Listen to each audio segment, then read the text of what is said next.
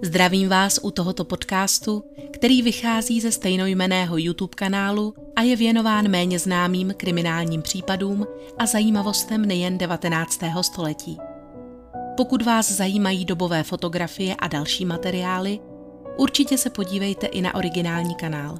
Odkaz je přiložen v popisku. Pohodlně se usaďte, přeji příjemný poslech. 4. srpna roku 1892 otřásla ospalým městečkem Fall River ve státě Massachusetts tragédie, když byl úspěšný obchodník a majitel textilních továren Andrew Borden a jeho druhá žena Abby nalezeni brutálně ubití sekerou ve svém vlastním domě. Ačkoliv okolnosti těchto vražd zpočátku vyšetřovatele mátly a každá nadějná stopa nakonec směřovala do slepé uličky, podezření nakonec padlo na 32-letou dceru Bodnových Lizí. Veřejnost nemohla uvěřit, že by tato staropanensky počestná žena, která pravidelně vyučovala v nedělní škole, mohla mít na svědomí tak hrůzostrašný čin. Přesto se zdálo, že nikdo jiný vraždy spáchat nemohl. Ozvěny tohoto případu rezonují ve veřejném prostoru dodnes a polemika zda Lizí skutečně zabila nebo nezabila svého otce a nevlastní matku bývá stále častým námětem mnoha článků, knih i vědeckých pojednání. Stejně jako v případě Florence Maybrickové zapříčinila tato vražda ve společnosti striktní názorový rozkol, ačkoliv její okolnosti byly docela jiné. Pojďme se teď podívat na to, co se onoho horkého srpnového dne vlastně stalo. Bylo krátce před sedmou ráno, když Andrew Borden právě na dvoře vyprazňoval obsah své noční mísy, poté si dovnitř přinesl škopek s vodou, umyl se u kuchyňského dřezu a odešel se do ložnice převléknout k snídani. Služebná Bridget Sullivanová, které ale nikdo neřekl jinak než Maggie, už stihla vyzvednout mléko, které jim na schodech u zadních dveří nechával poslíček, převzala od ledaře kus čerstvého ledu na chlazení potravin a pustila se do přípravy snídaně. Ta se podávala jako obvykle úderem sedmé hodiny v jídelně. Bodnovic děvčata s otcem a nevlastní matkou příliš často nestolovala a ani ten den nebyl výjimkou. Starší dcera Emma se už několik týdnů zdržovala na návštěvě u přátel v New Bedfordu a mladší Lizzie se rozhodla snídani vynechat. Toho dne ale zaplnil prázdné místo u stolu jiný strávník. Předchozího večera se totiž v domě nečekaně objevil strýc děvčat Bodnových, bratr první ženy Andrewa Bodna, John Morse, a zdržel se na noc. Po snídaní se Andrew, Abby a John Morse přemístili do obývacího pokoje, zatímco Maggie sklízela nádobí a teprve tehdy se sama nasnídala. Abby se od mužů po chvíli oddělila a šla do kuchyně pověřit služebnou, aby umila všechna okna v přízemí. Byl horký slunečný den a skla se zkrátka musela lesknout. Kolem tři čtvrtě na devět vyprovodil Andrew švagra ke dveřím a rozloučili se s tím, že až si ve městě vyřídí pochůzky a návštěvu u dalších příbuzných, vrátí se k Bodnovým na večeři. Nedlouho po jeho odchodu se i Andrew začal chystat na svou pravidelnou cestu do banky, kde zastával významný post. Oblékl se do svátečního a když jeho dcera Lizzie přicházela dolů do haly, což bylo někdy kolem tři čtvrtě na devět, právě vycházel ze dveří. Jistě netušil, že je to naposledy, co z tohoto domu odchází živ. Abby Bordnová se mezi tím rozhodla poklidit v hostinském pokoji ve druhém patře, v němž té noci spal John Morse, ačkoliv tyto činnosti měla obvykle na starosti děvčata. Místnost opustila pouze jednou, když šla do přístěnku pro čisté polštáře a znovu se dala do slaní. To bylo cirka 9 hodin. Služebná Maggie se též pustila do práce a kolem desáté hodiny byla viděna, jak se plynule přesouvá podél domu a drhne venkovní skla. Během této činnosti potkala u plotu služebnou rodiny Kellyových ze sousedství a na chvíli se zapovídali. Někdy v té době Abby Bodnová zemřela. Právě stála u postele a rovnala přikrývku, když se ve dveřích hostinského pokoje objevil její vrah a bez váhání udeřil. Jeho nebo její tvář tak byla to poslední, co Abby zahlédla, než se sesunula k zemi. Mezi desátou a půl jedenáctou zahlédl další člověk služebnou, jak venku je okna. Poté se přesunula dovnitř a pokračovala s vnitřními skly. Když se Andrew vrátil zhruba kolem tři čtvrtě na jedenáct domů, nedařilo se mu odemknout a tak několikrát důrazně zaklepal na dveře. Služebná mu přispěchala otevřít a s rozhorčením zjistila, že je zastrčená petlice, přestože předtím prosila Lizí, aby dveře nezamykala, zatímco bude venku mít okna. V té chvíli prý zaslechla odkud si z hora její smích. Tato skutečnost byla později považována u soudu za velmi důležitou, protože pokud Lizí stála nahoře na schodišti, musela vidět tělo své nevlastní matky, které leželo v protějším pokoji v tratolišti krve. Lizí později popřela, že by se v té době nacházela ve druhém patře, ačkoliv neprokázala, kde v tu dobu skutečně byla. Maggie ji na vlastní oči zahlédla až ve chvíli, když vešla do jídelny a začala se bavit s otcem. To bylo ve tři čtvrtě na jedenáct. Na jeho otázku, kde je jeho žena Abby, Lizzie odpověděla, že odešla.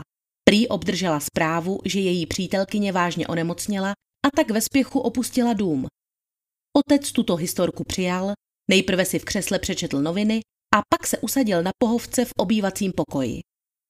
Lizzie poté ve své výpovědi uvedla, že než si na pohovce udělal pohodlí, sundala otci boty a pomohla mu do papučí.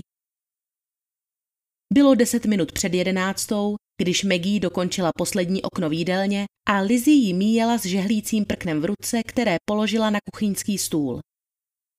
Nebylo ničím neobvyklým, obzvláště v letních dnech, že si ženy v domácnosti Bódnových žehlily své drobné prádlo a kapesníčky na jídelním stole. Lizzie řekla služebné o tom, jak její macecha na základě dopisu spěšně opustila dům a ujistila ji, že potřebuje-li si vyřídit nějaké pochůzky, může si vzít volno a též odjet do města. Maggie ale odvětila, že se necítí dobře a půjde si raději lehnout. Ten den byl velmi parný a služebná se již od rána potýkala se žaludečními obtížemi, takže náročná fyzická práce při mytí oken ji musela řádně vyčerpat. Zažívací potíže mimochodem trápily v posledních dnech celou rodinu. Jeden z přátel Bódnových později spekuloval, že na vině mohlo být prošlé skopové maso, ale objevily se také domněnky o možné otravě. Andrew nebyl ve městě vzhledem ke svému podnikání příliš populární a jeho žena několikrát vyjádřila obavy, že by se ho někdo mohl chtít zbavit. I Lizzie později vypověděla, že měla o svého otce již delší dobu obavy a že jim nejspíš někdo otrávil mléko. Když služebná Maggie přišla do svého pokoje, zaslechla, jak v 11 hodin odbíjejí radniční hodiny. Z téhle informace by se mohlo na první pohled zdát, že služebná musela cestou nahoru procházet druhým patrem a jak už jsem řekla, tělo Eby Bódnové bylo vidět otevřenými dveřmi přímo z podesty. Maggie by tedy také musela zahlédnout. Jak ale můžeme vidět na plánku domu, budova měla dvě schodiště. Jedno širší, vedoucí z haly u hlavního vchodu a druhé takové uší schůdky, které vedly z kuchyně. Když se tedy člověk chtěl dostat do podkroví, kde byla kromě Megí na pokoje ještě jedna nedodělaná ložnice pro hosty, nemusel panstvo v druhém patře vůbec rušit. Dalo se tam sice z tohoto schodiště projít, ale tyto dveře byly zamčené a klíč k ním měl u sebe Andrew, který tudy občas procházel do svého pokoje. Z pozdějších výslechů navíc vyplynulo, že Maggie nechodila do panských pokojů ani uklízet. To měla na starosti Bódnovic děvčata, zatímco ona obstarávala vaření, žehlení a úklid v přízemí. V této části domu se tedy vůbec nevyskytovala. Maggie tedy odpočívala ve své posteli sotva deset minut, když z dola zaslechla výkřik. Byla to Lizí. Volala, ať okamžitě se běhne dolů, že jejího otce někdo zabil. Služebná byla i hned na nohou a spěchala po schodech do obývacího pokoje, odkud se křik ozýval. V hale se střetla s Lizí, která ji pověřila, aby neprodleně běžela pro doktora Bowena, který bydlel přes ulici. Služebná tedy, aniž by pana Andrewa vůbec viděla, pospíchala k Bowenovým, ale odešla s nepořízenou. Lékař byl právě na pochůzkách. Jen co se vrátila zpátky do domu, Lizzie ji znovu vyslala pryč. Tentokrát, aby přivedla její přítelkyni ze sousedství Elis Raslovou. Rozruch ve vedlejším domě neunikl pozornosti sousedů, především paní Churchillové, která se zvědavostí sledovala, jak služka Bódnových běhá přes ulici tam a zpátky. Když zaslechla, že Andrew Borden měl být zavražděn, nelenila a vydala se pro policii. Maggie se mezi tím podařilo zburcovat Lizinu přítelkyni Elis Raslovou, a znovu se rozeběhla do domu doktora Bowena. Za vydatné pomoci paní Bowenové, která se mezi tím spěšně oblékla, se pak ženám podařilo lékaře konečně sehnat a přivést jej do domu. Ačkoliv to tak na první pohled nemusí vypadat a zdá se, že všechno muselo trvat neskutečně dlouho, všichni zúčastnění jednali opravdu kvapně a události měli poměrně rychlý spát, protože od chvíle, kdy služebná zaslechla křik, do okamžiku, kdy doktor Bowen překročil práh domu, uběhlo jen necelých 15 minut. Hluboké rány na hlavě Andrewa Bordna dokonce stále ještě krvácely. Lékař skonstatoval, že puls je již nehmatný a muž je skutečně po smrti. Otec rodiny ležel zbrocený krví na pohovce v obývacím pokoji a jeho obličej byl po útoku znetvořený k nepoznání. Vražedný nástroj Andrewovi zcela odsekl nos a jednu oční bulvu rozřízl na půl. Hlava byla zasypána sečnými ranami o délce až 16 cm, přičemž jedna rána se táhla od čela přes obličej až ke klíční kosti. Lékař usoudil, že zavražděný byl zasažen asi desetkrát nebo jedenáctkrát sekerou nebo zbraní s podobným ostřím. Tyto údery rozdrtily lebeční stěnu. Čas úmrtí byl přibližně stanoven na 11 hodin. Kolem půl dvanácté dorazil na místo činu strážník Ellen. Když vešel, našel Lizí sedět samotnou u stolu v kuchyni. Zde je důležité podotknout, že všichni návštěvníci vcházeli do domu zadními dveřmi, které vedly na dvorek. Přední dveře byly totiž zamčené zevnitř. Pokud by tedy do domu vnikl pachatel zvenčí, musel by použít tento jediný zadní vchod. Strážník zkontroloval zamčené vstupní dveře, nahlédl do komory výdelně i v kuchyni a poté si prohlédl tělo zavražděného. V tu chvíli se již před domem začaly tvořit hloučky znepokojených sousedů. Když do domu dorazila Elis Raslová v doprovodu paní Čerčilové, strážník Ellen pověřil jednoho ze sousedů, aby hlídkoval před hlavním vchodem a sám se vydal zpět na stanici pro posily a soudního patologa. Doktor Bowen se pak vydal zatelegrafovat druhé dceři Bódnových Emě, aby se urychleně vrátila domů. Někdo z přihlížejících vyjádřil domněnku, že by s tragédií měla být obeznámena žena zavražděného Eby. Nikdo však neměl ani tušení, kde se právě nachází. Lizí tehdy odvyprávěla sousedům stejný příběh, který řekla prve otci, že její nevlastní matka obdržela dopis, který ji přiměl nečekaně opustit dům.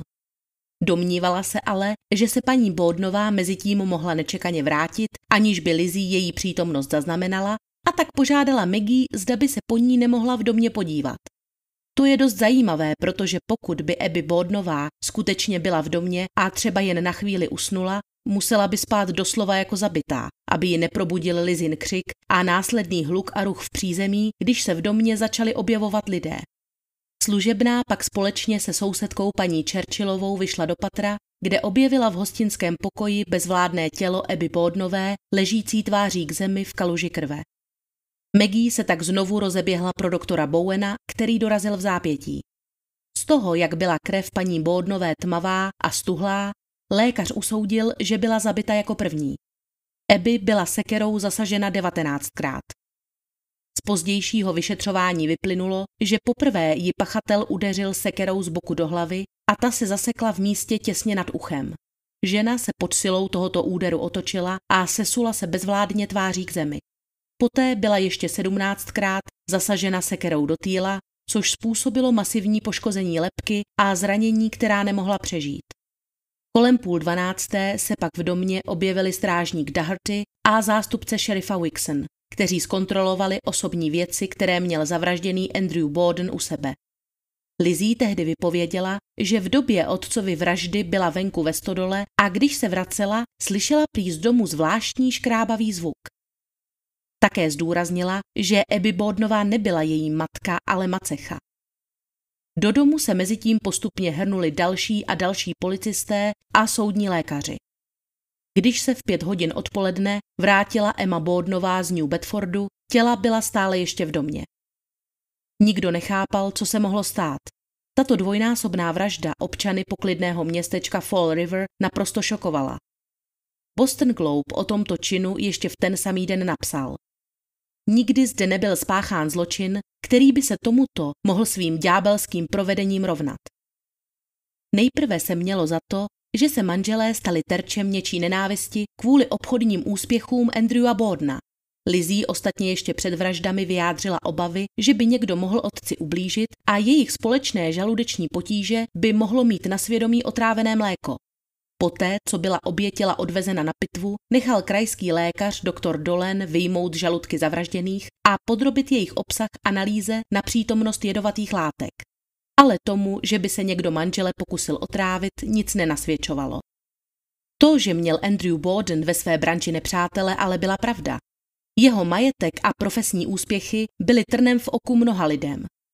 Ačkoliv vyrůstal ve velmi skromném prostředí, postupně se usilovnou pílí a přičinlivostí vypracoval k obrovskému majetku. Nejprve začínal v dřevařském průmyslu prodejem nábytku a rakví. V době své smrti pak vlastnil několik prosperujících textilních továren, zastával post prezidenta Union Savings Bank a mnoho dalších významných funkcí a dařilo se mu i na poli prodeje nemovitostí. Kdybychom jeho majetek přepočítali na dnešní peníze, činil by 9 milionů dolarů, což je nějakých 234 milionů korun. Pokud byste mysleli, že se takové vlastnictví muselo nějak odrazit na životním stylu rodiny Bódnových, mýlili byste se. Ačkoliv žili v poměrně prestižní čtvrti, Andrew byl velmi šetrný člověk a v domě neměli dokonce ani elektřinu nebo rozvody vody a odpadu, což bylo v té době u zámožnějších rodin běžné. Všichni členové rodiny si tedy sami vyprazňovali své mísy, tak jako za starých časů, a svítili petrolejovými lampami. Svou první ženu potkal Andrew, když mu bylo 23 let. Sáře Anthony Morsové bylo o pouhý rok méně a svatbu oslavili na štědrý den roku 1845. Přestože byli velmi zamilovaní, trvalo více než pět let, než do jejich domácnosti poprvé přiletěl čáp, v tomto případě vrána. 1. března 1851 se narodila nejstarší dcera Emma Lenora. O dalších pět let později pak přišla na svět Alice Esther. Emma svou mladší sestřičku velmi milovala a úzkostlivě o ní pečovala tak, jak ji to učila její matka. Holčička však o pouhé dva roky později zemřela na důsledky hydrocefalitidy. Pro rodinu to byla rána, ale jako silně věřící nacházeli útěchu v modlitbách a pravidelných návštěvách sboru. Další sářino těhotenství bylo tedy jako učiněný dar z nebes a odpověď na její modlitby. Ačkoliv Andrew si přál chlapce, roku 1860 se opět narodila dívka, které dali jméno Lizzie Andrew. Emma tedy byla o devět let starší než její mladší sestra a i tentokrát se ujala péče o mladšího sourozence s nadšením a zodpovědností. Mohlo by se zdát, že péče, jakou rodina vymodlené děvčátko zahrnovala, jej učiní rozmazleným, ale otec rodiny takové výstřelky nepřipouštěl. Bez ohledu na majetek, jakým rodina disponovala, vedl dívky ke skromnosti, pracovitosti a píly, takže se museli bez odmlouvání podílet na každodenních domácích pracích a jejich výchova by se dala označit za poměrně přísnou. Když byly malé Lizí sotva dva roky, Sáru začaly sužovat vážné gynekologické obtíže, které ji upoutaly na lůžko. V dnešní době by zánět děložní sliznice vyřešil operativní zákrok nebo antibiotická léčba, ale tehdy byl příčinou úmrtí mnoha žen. Na smrtelné posteli si matka od bezmála 12-leté Emmy vymohla slib, že se o malou Lizí vždy postará a když o pár dní později zemřela, dívka tuto zodpovědnost se vší vážností přijala. Ačkoliv v těsném sousedství žili prarodiče dívek i teta Lurana, kteří rodině vydatně pomáhali, O Lizí se starala výhradně Emma a zaujala tak jakousi roli její náhradní matky. Mnoho lidí se domnívá, že právě tento sesterský vztah sehrál významnou roli ve vývoji pozdějších událostí. Když se Andrew Borden o tři roky později znovu oženil s Abby Darfy Grayovou, nesla to obě děvčata s velkou nelibostí. Především Emma, která na rozdíl od malé Lizzie měla svou pravou matku stále v živé paměti a často na ní s láskou vzpomínala. Abby byla v době, kdy se poznala s Andrewem, již považována společností za starou panu. Lidé o ní hovořili jako o nepříliš atraktivní, ale pracovité a poctivé ženě. Nebylo žádným tajemstvím, že sňatek s Andrewem Bodnem pro ní byl učiněnou výhrou, ačkoliv se dalo hovořit o obou straně výhodném rozhodnutí, protože v Bodnovic domě zase akutně scházela ženská ruka. Andrew věřil, že ženský element v domácnosti bude mít na děvčata příznivý vliv a nová matka se skutečně snažila znovu obnovit harmonii rodinného krbu a náklonost obou dívek si získat. Kdo ví, možná, že nebýt Emmy, která se právě v té době nacházela v problematickém věku dospívání, přijala by tehdy šestiletá Lizzie novou macechu o mnoho přívětivěji. Ale vliv starší sestry, kterou vnímala jako jedinou autoritu, byl silný a Lizzie často podvědomně přejímala její názory. Jedním z nich byl i ten, že je Abby prohnaná zlatokopka a za Andrewa se provdala jen kvůli penězům. Společné soužití tedy zdaleka nebylo takové, jak se předpokládalo. Dcery dávali svůj postoj okázale najevo, například tím, že se takřka nezúčastnili společného rodinného stolování a Abby nikdy neoslovovali jako matku nebo křestním jménem, ale hovořili o ní pouze jako o paní Bódnové. Problémem ale nebyla jen macecha. Dcery neměly příliš dobrý vztah ani se svým otcem a ten se postupem let zhoršoval. Andrew Borden byl muž pevných zásad. Proto, aby získal takové postavení, jaké měl, musel v mládí obětovat mnohé. Měl silnou vnitřní disciplínu a totéž požadoval i od ostatních. Některými lidmi byl vnímán jako člověk snad až příliš tvrdý a nelítostný. Jako Ebenezer Scrooge, který pro samé hromadění majetku přestal být soucitný vůči svým nejbližším. Alespoň tak popisují Andrewa Bodna některé pozdější články. Lizzie měla povahu diametrálně odlišnou. Milovala zvířata, byla citlivá a vůči svému okolí velmi starostlivá. Laura Westlová, děvče ze sousedství, které přinášelo do Bódnovic domu pravidelně domácí vejce a mléko z rodinné farmy, popisovala Lizzie jako nesmírně laskavou a něžnou bytost, která měla pro každého vlídné slovo a všechny děti ze sousedství obdarovávala vlastnoručně pečenými sušenkami. Laura přímo řekla, že Lizzie byla ta nejbáječnější žena, jakou znala. O její šlechetnosti svědčila i skutečnost, že se angažovala snad ve všech charitativních iniciativách a hnutích, které město skýtalo. Své neděle zasvětila výuce dětí z přistěhovaleckých rodin, byla sekretářkou společnosti Christian Endeavor Society, jejíž finance spravovala a přerozdělovala mezi místní mladé lidi, kteří byli příliš chudí na to, než aby si mohli koupit knihy nebo se účastnit kulturních programů. Též byla aktivní v ženském křesťanském svazu střídmosti, jehož hlavními tématy byla samozřejmě kromě střídmosti v požívání alkoholu hlavně ochrana ženských práv, tedy možnost volebního práva nebo práva na studium, což v té době pro mladé dívky rozhodně nebylo samozřejmostí. Dalšími tématy byl boj proti sexuálně motivovanému násilí nebo pomoc přistěhovalcům asimilovat se pomocí společných aktivit do společnosti a zmírňovat jejich chudobu.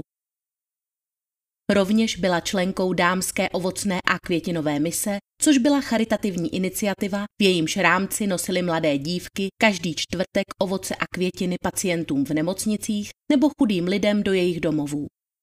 Tím vším trávila svůj volný čas dívka, která si mohla bez větších výčitek svědomí užívat rodinného bohatství, kupovat si krásné nové šaty a dopřávat si všeho, co takový majetek skýtal. Přesto investovala raději svůj čas i peníze do společensky prospěšných hnutí a zasazovala se o zlepšování podmínek pro znevýhodněné členy komunity. Tyto aktivity jí navíc rovněž umožňovaly trávit většinu času mimo dům, v jehož stěnách se ve společnosti otce a nevlastní matky cítila nesvobodně a stísněně. Napjatá atmosféra ještě vygradovala, když Andrew zabil sekerou holuby, pro které Lizzie nedávno postavila na pozemku nový holubník. Tato událost měla Lizzie velmi silně rozrušit. Nedlouho potom pak došlo k tak prudké hádce, že obě dcery raději odcestovaly do New Bedfordu, kde se zdrželi několik týdnů a do domu se necelý týden před vraždami vrátila jen sama Lizzie, zatímco Emma zůstala ve městě u přátel. Podle některých lidí pak mohla mít na sled dalších událostí vliv i návštěva bývalého Andrewova švagra Johna Morse, s nímž měli probírat nepříjemné obchodní záležitosti a jednat o převodu majetku.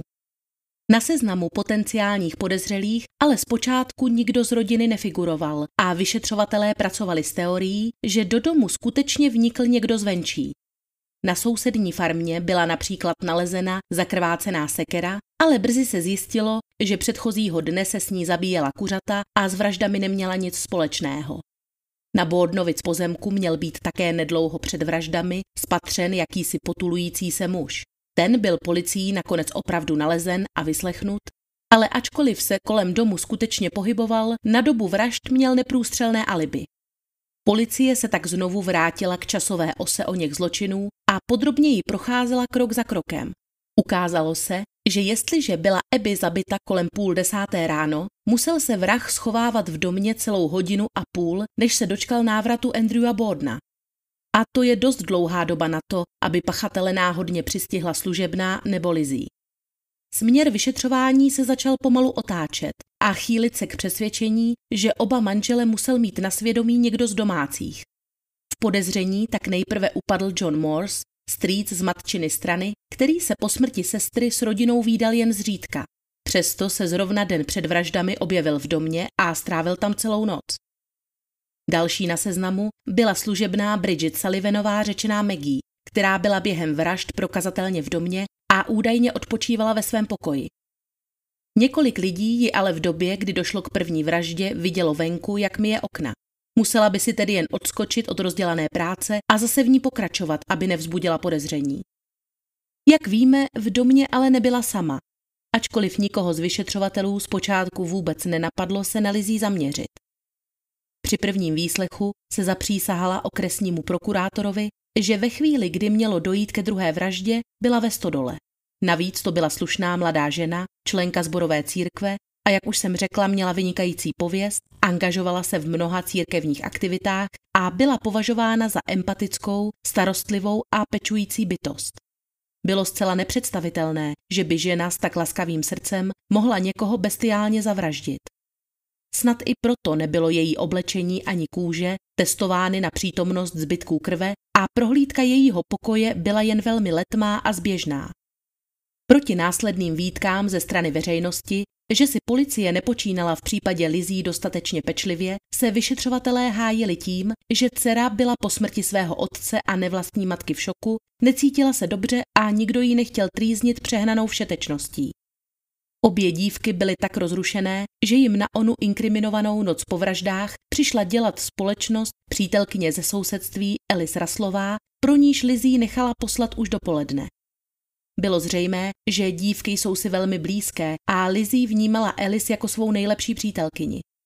Strýc John Morse pak strávil noc v podkrovním pokoji pro hosty. Protože zde existovala důvodná obava, že by se terčem útoku mohli stát i ostatní členové rodiny, policisté drželi celou noc hlídky kolem domu. V půl deváté večer prý jeden z nich zahlédl myhotání petrolejové lampy a poznal Lizí Bódnovou, jak spolu s Elis Raslovou vychází z domu, načež obě ženy zamířily do sklepa. Lizí nesla v ruce kbelík, obvykle používaný na vylučování, ale policista nedokázal na dálku a ve tmě rozeznat jeho obsah. O něco později se Bordnová vrátila do sklepa znovu sama, ačkoliv opět nebylo zřejmé, co přesně tam dělá, ale vypadalo to, že se sklání nad lavorem s vodou. Následujícího dne byl sklep podroben důkladné prohlídce, přičemž zde byly nalezeny dvě sekery, jedna samostatná železná hlava a zlomené topůrko. Zdálo se, že dřevo bylo zlomeno poměrně nedávno a hlava sekery byla až nápadně poprášená prachem a popelem, jako by se někdo snažil vyvolat dojem, že zde ležela bez povšimnutí stejně dlouho jako ostatní nástroje. Železná hlava byla policisty zabavena, ale nakonec ji ani expertíza nedokázala bezpečně identifikovat jako vražednou zbraň. Protože se policisté neměli tak říkajíc od čeho odrazit, zaměřili se primárně na svědecké výpovědi a během té doby vyslechli desítky svědků.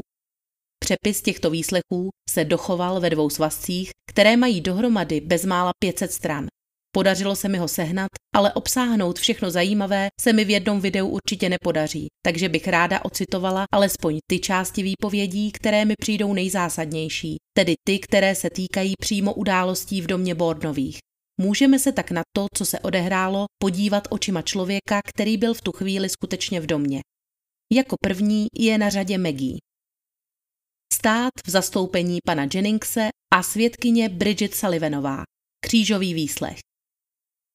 V úterý večer, tedy dva dny před vraždami, se manželům Bordnovým udělalo zlé, je to tak? Ano, pane.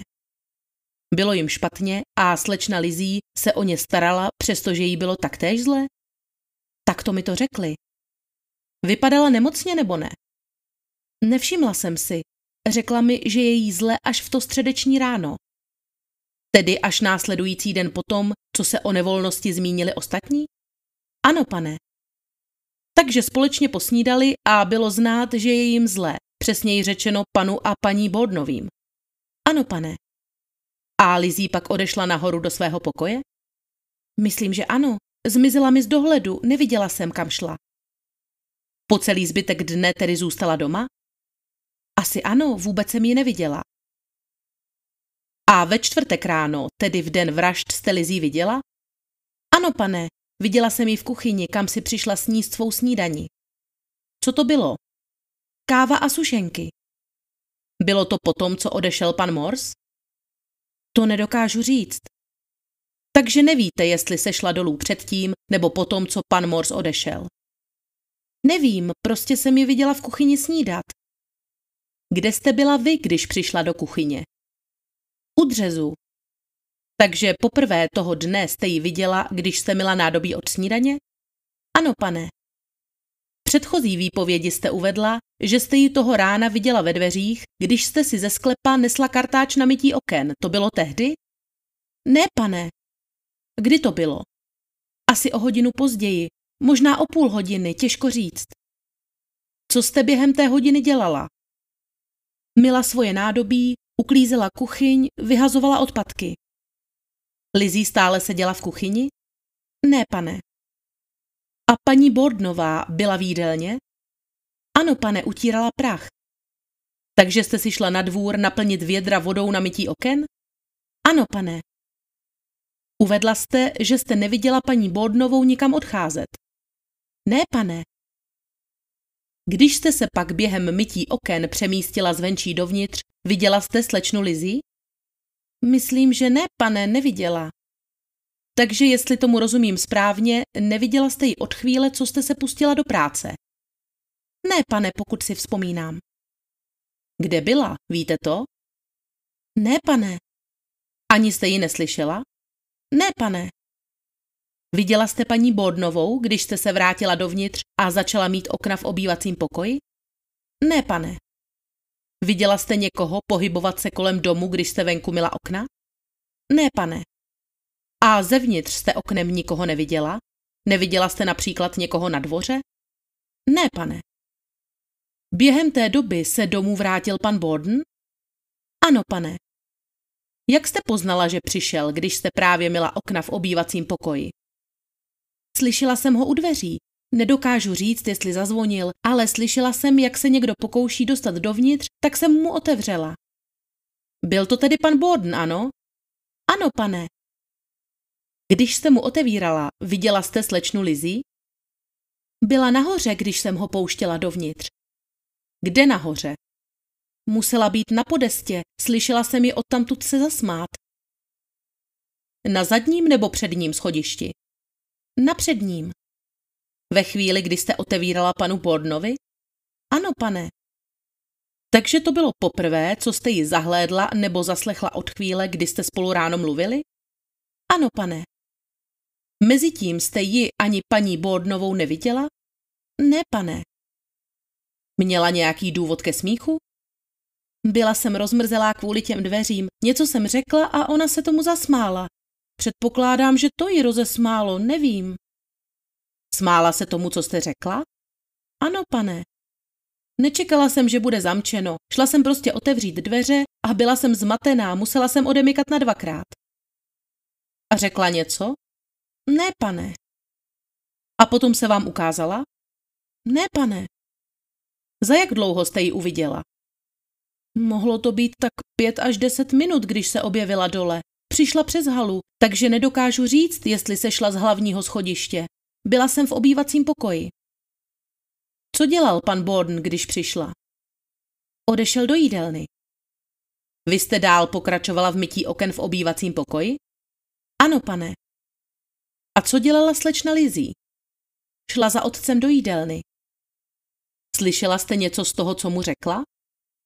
Slyšela jsem, jak se ptá, jestli pro ně nemá nějakou poštu a pak řekla velmi pomalu, že její matka dostala nějakou zprávu, totiž paní Bordnová dostala toho rána zprávu a odjela.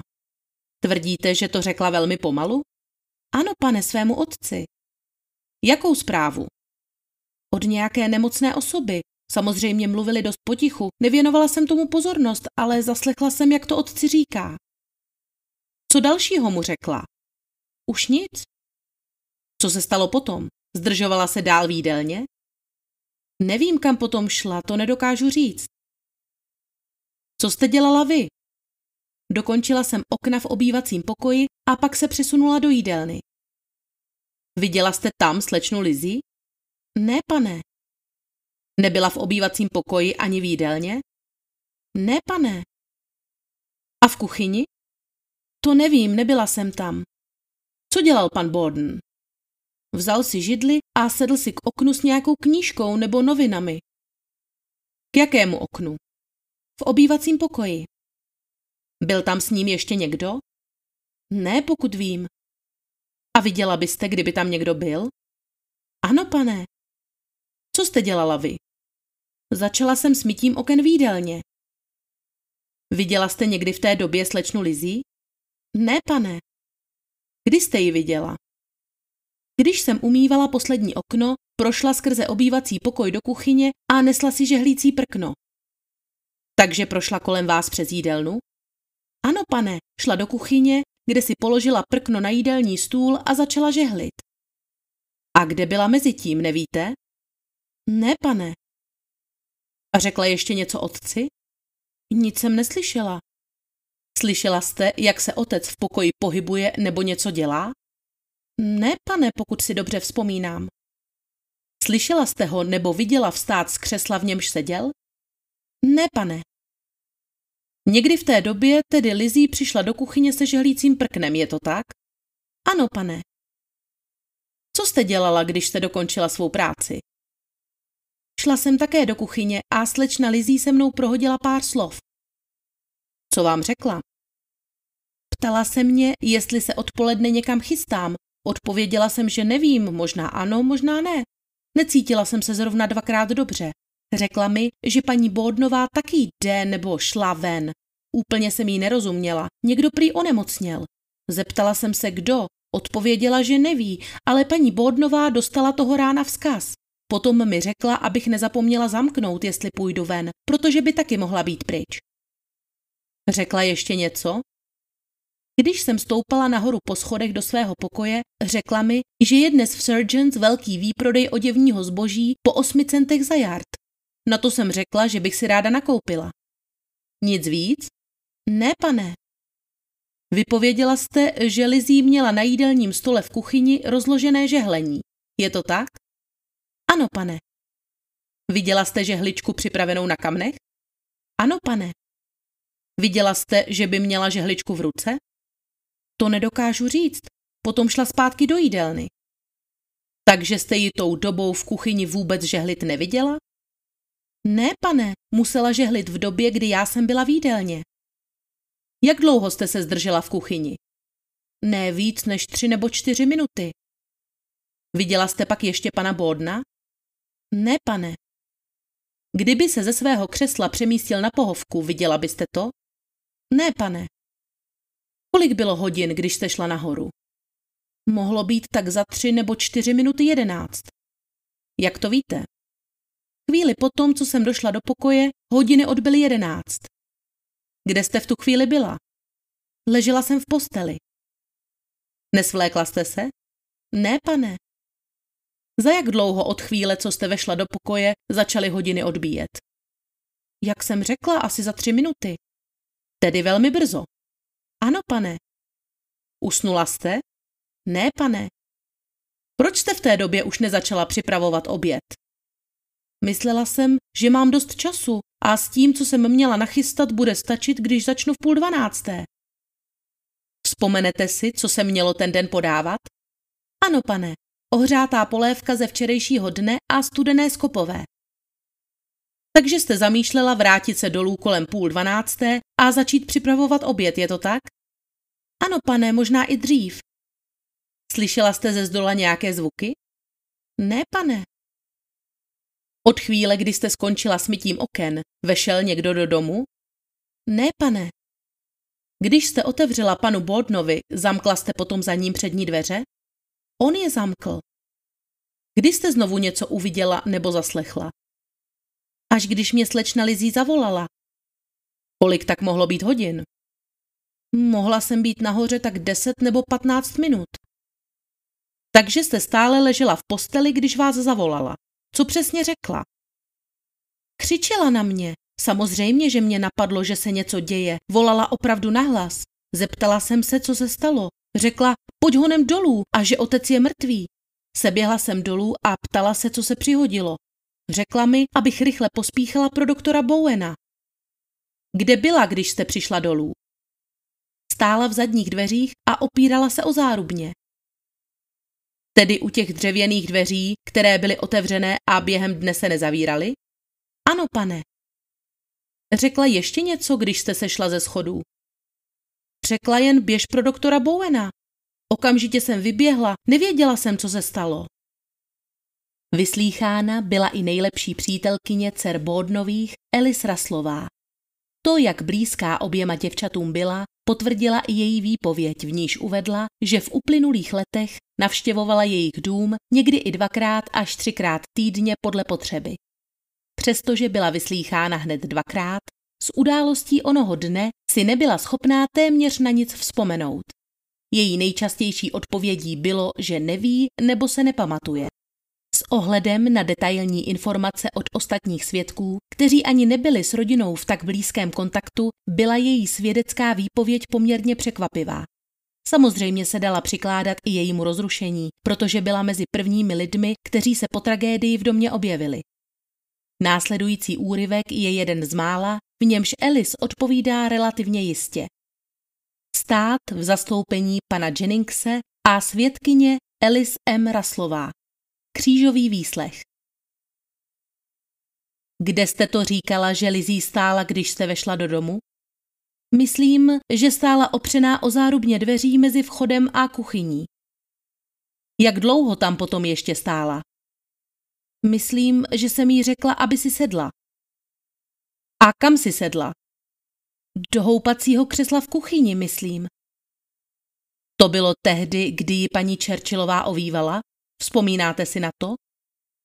Vzpomínám si, že jsme ji ovývali novinami. Nepamatuji si, kdo z nás. Vzpomínám si jen, že jsme ji obě ovývali nebo něco takového. Všimla jste si, že má na sobě krev nebo ne? Nevšimla jsem si ničeho. A co na rukou? Ne, pane. Viděla jste vůbec její ruce? Ano, pane, třela jsem jí je ve svých. Byly na nich nějaké stopy po krvi? Ne, pane.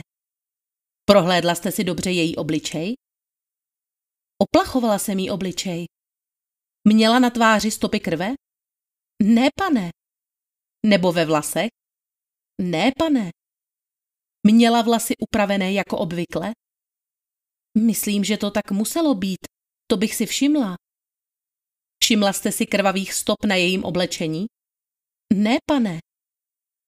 Víte, kdo ji přiměl přemístit se do obývacího pokoje nebo jak se tam ocitla? Ano, pane, to jsem byla já. Co tam dělala? Lehla si na lenošku. Ležela po celé délce lenošky? Myslím, že ano. Všimla jste si, jestli jí byly vidět boty, když tam ležela? Nevzpomínám si na její boty. Vzpomenete si, jaké boty měla ten den na sobě? Ne, pane. Vzpomínáte si, jaké boty obvykle nosila? Ne, pane, nevšimla jsem si ničeho neobvyklého, co by upoutalo mou pozornost.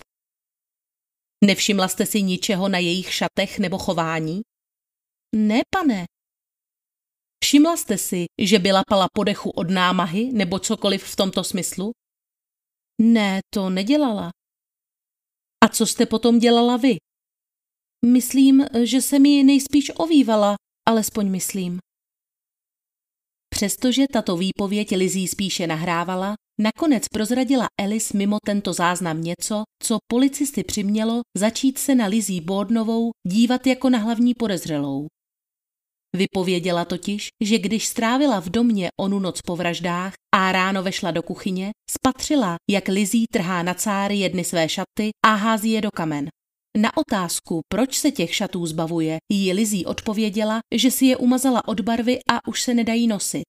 Přestože se nikdy neprokázalo, že by tyto šaty měla na sobě i v den vražd, semínka pochybností byla v myslích vyšetřovatelů zaseta. Začali si více všímat i jasných nesrovnalostí a rozporů v jejich výpovědích. Mluvila o dopisu, který její macecha dostala a který ji přiměl údajně odjet, ale nikde po něm nebylo ani stopy. Kam se tedy poděl a co měla tahle historka znamenat, když Eby prokazatelně vůbec neopustila dům? Lizí poté honem dodala, že její nevlastní matka onen list nejspíš náhodou spálila. Dále tvrdila, že když se její otec vrátil domů, ona sama měla sedět v kuchyni a číst si časopis. Později tuto informaci změnila, že žehlila kapesníky. Uvedla, že otci sundala boty a pomohla mu nazout papuče, přestože fotografie z místa činu jasně dokazují, že Andrew Borden měl na sobě v okamžiku smrti stále ještě boty, v nichž přišel. Také tvrdila, že v době, kdy měl být její otec zavražděn, byla právě ve stodole a když se vracela k domu, uslyšela zevnitř jakési škrábání a šramot. Později pro změnu uvedla, že když přicházela ke dveřím, bylo všude ticho a neměla tudíž žádné neblahé tušení. Její chování v průběhu vyšetřování by se dalo označit za poměrně nestabilní a rozporuplné. Často si svými odpověďmi zbytečně přitěžovala a naopak odmítala odpovídat na ty otázky, které by jí mohly ve výsledku pomoci. Všechny také udivoval její stoický klid a jakási netečnost. Tyto zvláštní výkyvy přisuzovali někteří lidé účinkům morfia, které bylo Lizí bezprostředně po obou vraždách předepsáno lékařem na sklidnění nervů a které pravidelně užívala. Důsledkem samozřejmě mohl být i posttraumatický šok, ale i přesto se v očích veřejnosti, která vývoj případu napjatě sledovala, zapsala jako chladná žena.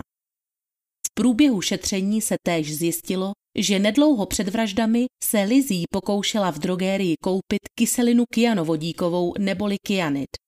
Ale lékárník ji odmítl s odůvodněním, že na takové látky potřebuje předpis. Žena se sice později obhajovala tvrzením, že potřebovala chemikálii k vyčištění pláště stulení kůže, ale experti toto prohlášení vyvrátili s tím, že kyselina kyanovodíková ve zředěné formě nemá žádné čistící vlastnosti. Ačkoliv neexistoval žádný fyzický důkaz, dokonce ani kousek látky se stopami krve, který by na Lizí ukazoval, předseda Senátu ji 2. prosince obvinil z dvojnásobné vraždy. Samotné vyšetřování a vyslýchání svědků tedy trvalo celé čtyři měsíce. Soudní proces započal v červnu následujícího roku, tedy více než rok po samotných vraždách a jeho průběh plnil přední stránky všech místních i zahraničních novin. Všichni byli zvědaví, jestli mladou ženu, která na pohled působí jako nevinnost sama, nakonec odsoudí za dvojnásobnou vraždu. Verdikt, který nakonec zazněl, i nejrůznější teorie, co se onoho srpnového dne mohlo stát, už teď zpracovávám do druhého dílu. Do té doby vám přeji klidné dny a doufám, že se u tohoto pokračování uslyšíme. Zdravím vás u tohoto podcastu, který vychází ze stejnojmeného YouTube kanálu a je věnován méně známým kriminálním případům a zajímavostem nejen 19. století. Pokud vás zajímají dobové fotografie a další materiály, určitě se podívejte i na originální kanál. Odkaz je přiložen v popisku. Pohodlně se usaďte, přeji příjemný poslech. Vítejte u druhé části o Lizí Bordnové, jejíž případ zůstává dodnes hádankou. Předchozí díl jsem zakončila výslechy služebné manželů Bordnových Megí a nejlepší přítelkyně obou mladých žen Elis Raslové. Nyní bych chtěla navázat a začít úryvkem z výslechu samotné Lizí. Jednak proto, že je velmi zajímavé slyšet, jak události onoho dne popisuje ona sama a zároveň její verzi porovnat s tím, co řekla Maggie. Tento předběžný výslech vedl prokurátor Housey Knowlton nedlouho po samotných vraždách. Kde byl váš otec, když jste toho čtvrtečního rána sešla dolů do salonu? Seděl v obývacím pokoji ve svém ušáku a četl si. Kde byla vaše matka? Nebo byste raději, abych říkal paní Bodnová? Měla jsem to říct hned, když jste ji tak nazval poprvé. Byla výdelně a utírala prach. Kde byla Maggie? Právě přicházela ze dvora s dlouhou tyčí a kartáčem. Pak ho nasadila na násadu a vzala si svoje vědro s vodou. Šla mít okna kolem domu. Řekla mi, že jí to poručila paní Bodnová. Snídala jste toho rána? Nesnídala jsem, neměla jsem hlad. Takže jste si nedala ani čaj nebo kávu? Ne, pane. Nejedla jste sušenky? To nevím. Měli jsme nějaké melasové sušenky, ale nevím, jestli jsem si je toho rána dala. Co se stalo dál, když jste byla dole? Maggie odešla ven mít ta okna a do kuchyně přišel otec. Řekl, že neví, jestli se má vypravit na poštu nebo ne a já jsem si připravila pár kapesníčků k vyžehlení. Kolik bylo hodin? Chvíli před devátou, myslím. Možná tři čtvrtě, nejsem si jistá. Otec odjel do města? To bylo později. Kolik hodin odešel? To nevím. Co jste dělala, když odcházel? Myslím, že jsem byla výdelně. Ano, myslím, že jsem právě začala žehlit. Možná se vám to bude zdát jako hloupá otázka, ale kolik jste toho stihla vyžehlit? Asi jenom osm nebo deset mých nejlepších kapesníčků. Vyprovázela jste otce? Ne, vyprovodil se sám. Jak dlouho vám to žehlení zhruba trvalo? Nedokončila jsem ho, neměla jsem dostatečně rozpálenou žehličku. Jak dlouho byl váš otec pryč? To nevím. Kde jste byla, když se vrátil? Dole v kuchyni. A co jste dělala? Četla časopis, nějaké starší vydání Harpers. Takže jste nežehlila? Přestala jsem kvůli té žehličce. Takže jste čekala, až se rozpálí. Ano, pane. Jste si jistá, že jste byla v kuchyni, když se váš otec vrátil?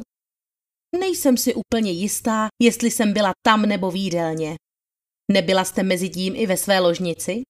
Myslím, že ano, že jsem tam nesla nějaké čisté oblečení. A zdržela jste se tam? Ne, pane, jen jsem si potřebovala opravit pár stehů na šatech. Tehdy se domů vrátil váš otec? Ne, ten přišel až potom. Takže jste byla nahoře, když přišel? Nebyla jsem nahoře, když přišel, ne, pane. Co dělala Maggie, když se váš otec vrátil? Nevím, kde byla, jestli byla u sebe nahoře, nevzpomínám si. Kdo vašeho otce pustil dovnitř? Myslím, že zazvonil u předních dveří a Maggie mu šla otevřít. Kde byla Maggie, když zazvonil zvonek? To nevím. A kde jste byla vy? Myslím, že nahoře ve svém pokoji. Takže jste byla nahoře, když se váš otec vrátil domů. Nevím to jistě, ale myslím si to. Sešla jste dolů předtím, než váš otec vešel do domu? Scházela jsem právě po schodech, když mu Megí otvírala. Takže jste v tu dobu byla nahoře. Myslím, že ano. Jak dlouho jste tam byla? Byla jsem nahoře jen tak dlouho, než jsem uložila to oblečení a zapravila malou vytaženou nitku na rukávu. Slečno Bodnová, upozorňuji vás na to jen proto, že chci předejít nějakému nedorozumění. Ne, že bych vás chtěl zmást, ale několikrát jste mi řekla, že když se váš otec vrátil domů, byla jste dole. Možná jste na to už zapomněla. Já už nevím, co jsem řekla. Odpověděla jsem vám už na tolik otázek a jsem tak zmatená, že nedokážu rozeznat jednu věc od druhé. Říkám vám to nejlépe, jak umím. Upozorňuji vás na něco, co jste řekla ani ne před pěti minutami. Nyní jste několikrát zopakovala, že jste byla v tu dobu nahoře, když zvonek zazvonil. A právě jste scházela ze schodů. Jaké je tedy nyní vaše stanovisko ohledně této věci? Myslím, že jsem byla dole v kuchyni. Takže jste nebyla nahoře. Myslím, že ne, protože jsem šla nahoru okamžitě potom, co jsem šla dolů a pak, když jsem šla znovu dolů, tak jsem už dole zůstala. Proč jste tedy uvedla, že jste byla právě na schodech, když Maggie otevírala vašemu otci? To bylo jindy, někdo přišel a když mu Maggie otvírala, byla jsem právě na schodech. Nevím, jestli to bylo předchozího rána nebo kdy to bylo. Slečno, chápete, že se vás ptám konkrétně a přesně na onen osudný den? Ano, pane. Kdy jste naposledy viděla matku? Neviděla jsem ji od chvíle, kdy jsem toho rána sešla dolů a ona utírala prach výdelně. Od té chvíle jste ji už vůbec neviděla ani neslyšela? Ne, pane. Neříkala nic o slaní postele? Řekla, že už byla nahoře, čerstvě ustlala, utřela prach a s prací je hotová. Ještě chtěla přinést nějaké čisté povláčky na ty malé polštářky, co jsou v nohách postele a pokoj zamknout, protože v pondělí čekala návštěvu, tak aby bylo všechno v pořádku. Kolik času zabere povléct takové polštářky? Kolem dvou minut. A to ostatní? To už měla hotové, když jsem přišla dolů. Co tedy podle vás mohla nahoře dál dělat v době, když byla zavražděna? To nevím. Kromě toho, že měla rozešité nějaké bavlněné povlaky a řekla mi, že na nich chce pracovat. To je všechno, co vím. Nahoře byl taky šicí stroj. Slyšela jste zvuky šicího stroje? Neslyšela. Kdyby zůstala v přízemí, nepochybně byste ji viděla. Kdyby zůstala v přízemí, viděla bych ji. Kdyby byla u sebe v pokoji, tak ne. Kde byl její pokoj? Nad kuchyní. Jestliže se chtěla dostat do svého pokoje, musela projít přes kuchyň a pak po zadním schodišti nahoru? Ano, ostatní dveře byly v tu dobu zamčené. Když jste podle svých vlastních slov šla na chvíli nahoru, viděla jste šicí stroj? Ne, neviděla jsem ho, protože ten pokoj byl uzavřený. Co tím myslíte? Chci říct, že dveře byly zavřené. Vždycky říkala, že musí nechávat dveře zavřené, aby se dovnitř nedostal prach. Zeptám se znovu. Možná jste mi odpověděla jen na to, co vám přišlo důležité. Jak mi vysvětlíte, co dělala celou tu dobu od chvíle, kdy vám řekla, že už má práci v pokoji pro hosty hotovou, což bylo kolem deváté, až do jedenácti hodin? Předpokládám, že si šla uslat svoji postel. Ta je ale v zadní části domu. Ano, pane. Musela by tedy dvakrát projít kolem vás pokud to zrovna nebylo ve chvíli, kdy jsem byla těch pár minut ve svém pokoji.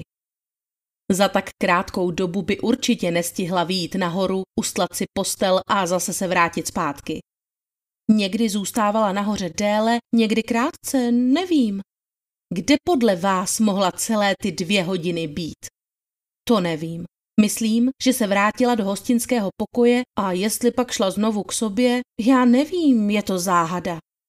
A co o tom soudíte? Pokud mohu soudit, mohla být v domě nebo i mimo něj. Máte nějaké povědomí o tom, že by odešla z domu? Řekla mi, že dostala zprávu. Někdo onemocněl a ona řekla, že cestou koupí něco k večeři a co bych si dala. Odpověděla jste jí? Ano, že nic nechci. Proč vás tedy předtím nenapadlo, že odešla pryč? Napadlo mě to. Neslyšela jsem ji odejít ani přijít, ale napadlo mě, že šla do města. Když jste našla svého otce mrtvého, předpokládala jste tedy, že je vaše matka mimo dům? To nevím. Lidem, kteří přišli, jsem řekla, že nevím, jestli je pryč nebo v domě a že bych si přála, zda by se po ní nemohli podívat. Takže jste si myslela, že byla celou tu dobu pryč? Pochopila jsem to tak, ale nemyslela jsem si o tom nic. Řekla vám, kam se chystá jít? Ne, pane. Řekla vám, kdo jí tu zprávu poslal? Ne, pane. Viděla jste ten vzkaz? Ne, pane. A víte, kam se potom poděl? Ne, pane. Jak brzy potom, co se váš otec vrátil, odešla Megí nahoru k sobě do svého pokoje? To nevím, neviděla jsem ji. Jak dlouho byl váš otec v domě, než jste ho našla mrtvého? To nevím přesně, protože jsem šla ven do stodoly. Nemyslím si, že by byl doma déle než 15 nebo 20 minut, ale nejsem si jistá. Kde byl váš otec, když jste odcházela do stodoly? Ležel na pohovce v obývacím pokoji. Byl vyzutý, měl svoje domácí pantofle, svlékl si kabát a oblékl domácí plášť. Když jste odcházela, spal? Ne, pane. Četl si? Ne, pane. Kde ve stodole jste se nacházela? Nahoře v Seníku. Jak dlouho jste tam byla? Nevím, asi 15 nebo 20 minut. Co jste tam dělala? Hledala háček na rybářské olůvko. Jak vás napadlo, že bude zrovna tam? Protože tam vždycky bývají. Víte, kde byla po celou tu dobu Maggie? To nevím. Neviděla jste ji, když uvnitř měla okna? To nevím. Nevíte, že měla vnitřní skla oken výdelně a obývacím pokoji? Neviděla jsem ji. Ale kdyby tam byla, musela byste ji vidět. Já nevím, možná byla zrovna v jiné místnosti než já. Je možné, aby umila všechna okna výdelně, aniž byste ji zahlédla? Nevím, nejsem si jistá. Možná jsem ji viděla, jen už to nevím. Slečno Bordnová, snažím se v nejlepší víře dát dohromady všechny události toho rána, co jste dělala vy a slečna Salivenová a nedaří se mi to. Chcete mi s těmi informacemi pomoci nebo ne? Já nevím, já už ani nevím, jak se jmenujete. Co jste dělala, když jste se vrátila ze stodoly? Šla do kuchyně. A pak? Otevřela jsem dveře do obývacího pokoje a vešla dovnitř. Co jste dělala potom? Což jste dělala potom? Našla jsem otce a pospíchala ke schodům. Když jste otce našla, kde byl? Na pohovce. Popište cokoliv, čeho jste si v tu chvíli všimla. Nevšimla jsem si ničeho, byla jsem strašně vyděšená a zhrozená. Utíkala jsem okamžitě ke schodišti zavolat Megí. Všimla jste si, že byl pořezán? Ano, a to mě právě vyděsilo. Všimla jste si, že je po smrti? Nevím, jestli byl nebo nebyl. Nehledala jste svoji matku? Ne, pane. Proč ne? Myslela jsem, že je pryč. Zavolala jsem Maggie, aby honem běžela k doktoru Bowenovi. Řekla jsem jí, že nevím, kde je paní Bodnová. Co jste tehdy přesně řekla? Že otce někdo zranil. Takže jste nevěděla, že je mrtvý? Ne, pane. Viděla jste mu do obličeje? Ne, to nešlo, byl celý pokrytý krví. Viděla jste, odkud krvácí? Ano, pane. A krev na zemi jste viděla? Ne, pane. Viděla jste jeho vyhřezlou oční bulvu? Ne, pane. Viděla jste otevřené rány na jeho hlavě? Ne, pane. Nic takového. Svědkyně skryla na minutu nebo dvě tvář do dlaní a potom byl výslech znovu obnoven. No, myslím, že je to poměrně výmluvné. Vypadá to totiž, jako kdyby Lizí podle toho popisu strávila dopoledne v úplně jiném domě než Maggie. Z čehož vyplývá, že jedna z nich buď musela lhát, nebo lhali obě, a nebo byla Lizí zkrátka jen tak zmatená a ovlivněná silnými dávkami morfia, že se začala ve svých vzpomínkách ztrácet. Média ale měla ohledně její viny či neviny celkem jasno. Soudní proces ještě ani nezačal a v novinách už vycházely články formulované tak, jako by byl rozsudek vynesen a vina prokázána. Psalo se o tom, jak slečna Bódnová pečlivě připravovala svůj čin a jak ji její odtažité a nezúčastněné chování okamžitě prozradilo. Noviny ji popisovaly jako sfingu, jejíž oči jsou zcela chladné a postrádají známky života. Ačkoliv lidé z komunity a její přátelé Lizí nejprve vyjadřovali podporu a byli si skálopevně jistí její nevinou, toto přesvědčení pozvolna sláblo. Pět dní před zahájením soudního procesu se však v tisku objevila překvapivá zpráva, která toto veřejné mínění znovu rozkolísala. 31. května 1893 byl ve Fall River nalezen další člověk, ubitý sekerou ve vlastním domě. Tentokrát to byla 22-letá dívka Berta Manchesterová. Vrah ji napadl v kuchyni a zasadil jí celkem 23 ran, což až podezřele připomínalo vraždy, k nimž došlo předchozího roku v domě Bódnových.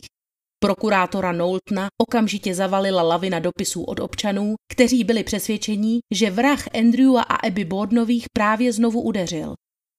Byly zde však na první pohled patrné rozdíly. Berta byla na rozdíl od stárnoucích manželů velmi mladá. V době vraždy byla v domě sama a žila ve farmářské oblasti, zatímco Bordnovi bydleli v poměrně prestižní čtvrti. V případě tohoto činu byl navíc pachatel téměř okamžitě dopaden. Byl jím portugalský přistěhovalec José Correiro, námezdní dělník, pracující pro otce dívky Stevena Manchestera.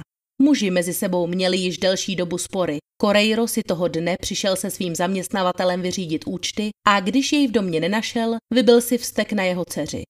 Okamžitě se začalo spekulovat, jestli nemohl mít tento muž nějakou spojitost i s rodinou Bordnových a dvojnásobnou vraždu spáchat. Nakonec se ale ukázalo, že v té době se vůbec nenacházel ve městě. Všechny zraky se tak znovu otočily směrem k Lizí.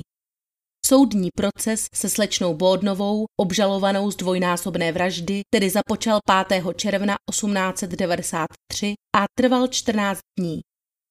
stát zastupoval okresní prokurátor Housey M. Knowlton a budoucí soudce nejvyššího soudu Spojených států amerických William H. Moody. Lizzie obhajovali Andrew Jackson Jennings, který vedl výslechy, jejichž úryvky jsem citovala v předchozím videu, Melvin O. Adams a bývalý guvernér státu Massachusetts George D. Robinson. Tisk označoval tento proces jako The Great Trial neboli Velký soud a články zabývající se jeho vývojem plnily přední stránky všech médií. V soudní síni se tlačily desítky reportérů z Bostonu i New Yorku a kapacita prostor téměř nestačila lidem, kteří toužili alespoň na okamžik spatřit obžalovanou. Média na ní upírala zvýšenou pozornost po celé dva týdny, ačkoliv ona sama během hlavního líčení ani jednou nevypovídala. O to se postaral její nekompromisní tým obhájců v reakci na neméně tvrdé údery ze strany prokuratury.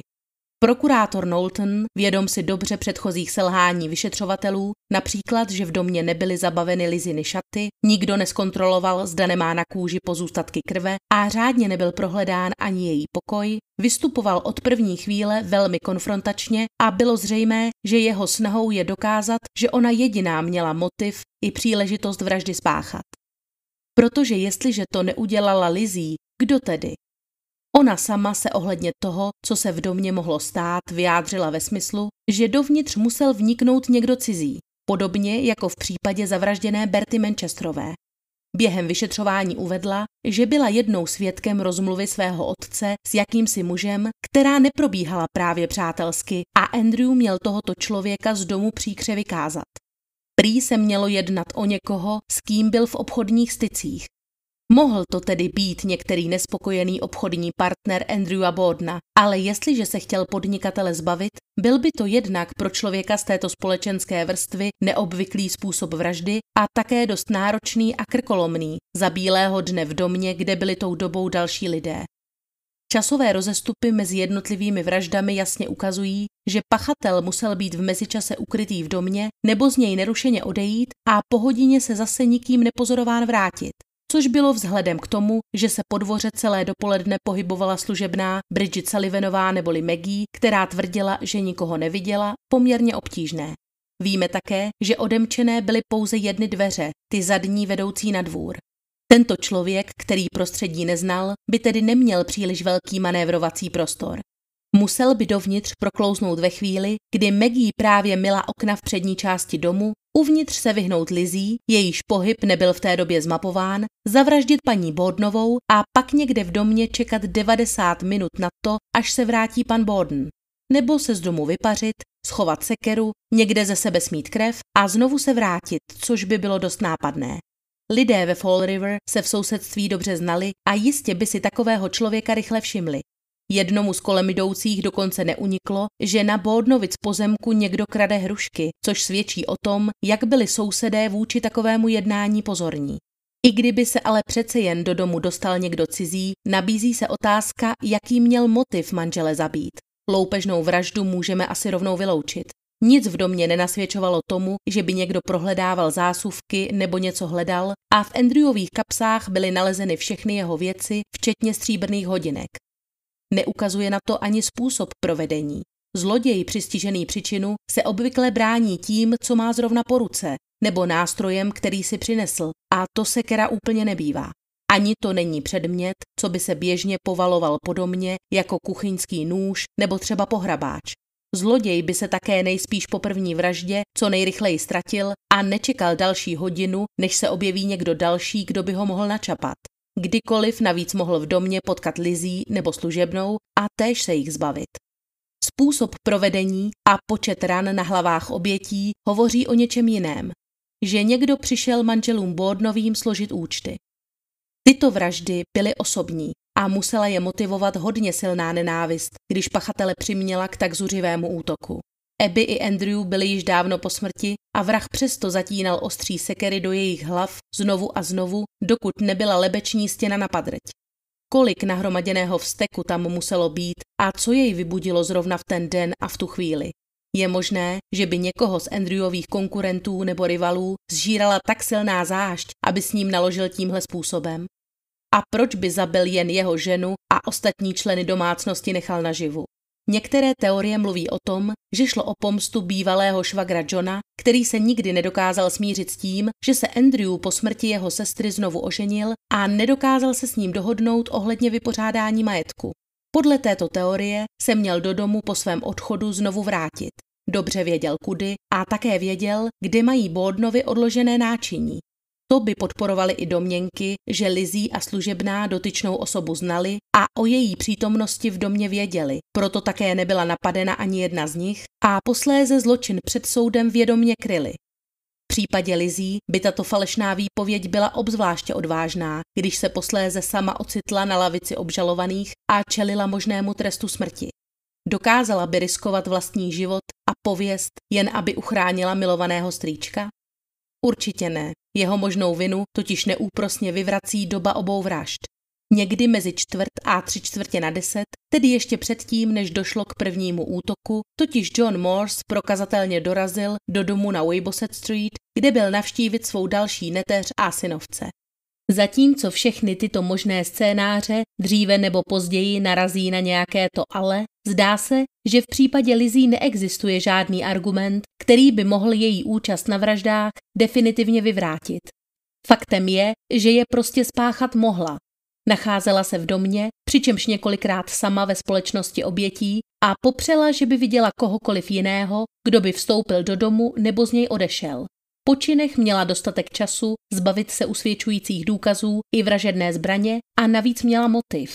V tomto případě nepokrytou nenávist vůči nevlastní matce a nevyslovenou zášť vůči otci. Když k těmto faktům přidáme trochu toho teoretizování, mohl by se celý případ zdát ještě jasnější. Jsou tu totiž ještě ony zvláštní, žaludeční problémy, které oběma vraždám předcházely. Je opravdu velká náhoda, že rodina začala trpět silnou žaludeční nevolností právě v době, kdy se Lizí pokoušela ve městě opatřit kyanit. Asi každému alespoň na okamžik bleskne hlavou myšlenka, že se mohlo jednat o přípravu prvního pokusu o vraždu, který se prostě nezdařil. Služebná Maggie ve své výpovědi uvedla, že zatímco ona sama a manželé Bordnovi několikrát zvraceli, Lizí nikdo zvracet neviděl. Vypověděla také, že na slečně nepozorovala žádnou změnu, zatímco u Andrewa a Abby byl jejich žalostný stav patrný na první pohled. To, že slečně Lizzie mělo být také zle, dokládalo jen její vlastní tvrzení. Argumenty proti říkají, že Lizzie přece nakonec žádný kyanit nekoupila, což je pravda, ale není tím vyloučeno ani to, že si po tomto neúspěšném pokusu neobstarala jinou chemikálii někde jinde. Ostatně, jak sama tvrdila, potřebovala vyčistit kožený plášť a bylo by tedy logické, že scháněla nějaký vhodný čistící prostředek i dál. Látka se slabším účinkem pak mohla, podaná v mléce nebo skopovém mase, žaludky těch, kteří ji požili, nepěkně podráždit, ale nedokázala je zabít. A vrah byl tak nucen sáhnout k drastičtějším prostředkům. Ale to je samozřejmě jen hypotéza. U soudu byl fakt, že se Lizí před vraždami pokoušela koupit kyselinu kyanovodíkovou, zcela smeten ze stolu. Díky pádným argumentům jejich obhájců nebyla tato událost nakonec s vraždami vůbec spojována a lékárníkovo svědectví bylo zamítnuto jako irrelevantní a předpojaté. Porota se tedy o tom, že měla Lizí schánět jed, vůbec nedozvěděla. Jejím uším se nedostaly ani rozpory ve výpovědích obžalované, protože na radu svých obhájců odmítla před soudem vypovídat. Z jejich úst tak nikdy přímo nezaznělo, že by čin nespáchala. Svou nevinu pouze jemně a taktně naznačovala. Obhajoba tvrdila, že člověk, který zavražděným způsobil tak masivní zranění, musel být sám postříkaný krví doslova od hlavy k patě, zatímco na Lizí nebyla po incidentu vidět jediná kapka krve, nebo si ji alespoň nikdo nevšiml, a měla čisté šaty. Mimochodem šaty jsou právě asi nejstěžejnějším bodem celého případu. Přestože svědectví o tom, že Lizí pálila den po vraždách nějaké šaty v kamnech, ji dostalo před soud, nikdo nedokázal s určitostí říct, zda to byly ty též šaty, které měla na sobě onoho rána. Služebná Maggie ani Elis Raslová nebyly ve své výpovědi sto si vzpomenout, co měla Lizí vlastně na sobě. Ostatně ta se krátce po nalezení těla nevlastní matky šla nahoru do ložnice převléknout a dolů přišla v šatech s růžovo-bílým proužkem. Policii pak předala tmavě modré šaty z bengálského hedvábí, které měla mít toho rána na sobě. Když byly tyto šaty předloženy svědkyni paní Churchillové, která Lizí potkávala takřka každý den, tak je nepoznávala. Opakovaně tvrdila, že vydávala Lizí v jiných šatech. Ty měly bledě modrobílý podklad a tmavě modrý vzor ve tvaru diamantů. Tento popis se zároveň až nápadně podobal tomu, který podala Elis Raslová ohledně šatů, které skončily v kamnech.